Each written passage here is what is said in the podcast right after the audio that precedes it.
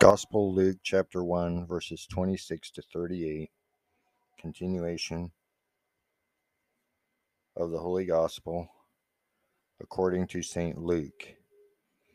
At that time, the angel Gabriel was sent from God into a city of Galilee called Nazareth to a virgin espoused to a man whose name was Joseph of the house of David. And the virgin's name was Mary. And the angel, being come in, said unto her, Hail, full of grace, the Lord is with thee. Blessed art thou among women, who having heard was troubled at his saying, and thought with herself what manner of salutation this should be. And the angel said to her, Fear not, Mary, for thou hast found grace with God. Behold, thou shalt conceive in thy womb, and shalt bring forth a son, and thou shalt call his name Jesus. He shall be great, and shall be called the Son, son of the Most High.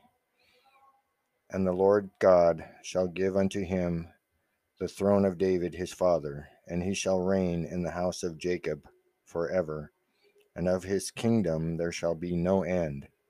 And Mary said to the angel, How shall this be done, because I know not man?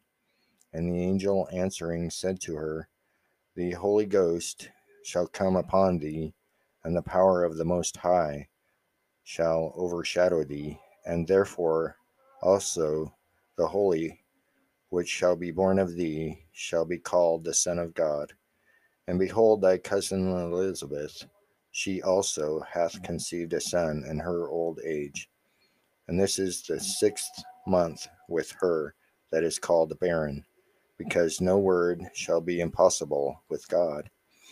And Mary said, Behold, the handmaid of the Lord, be it done to me according to thy word.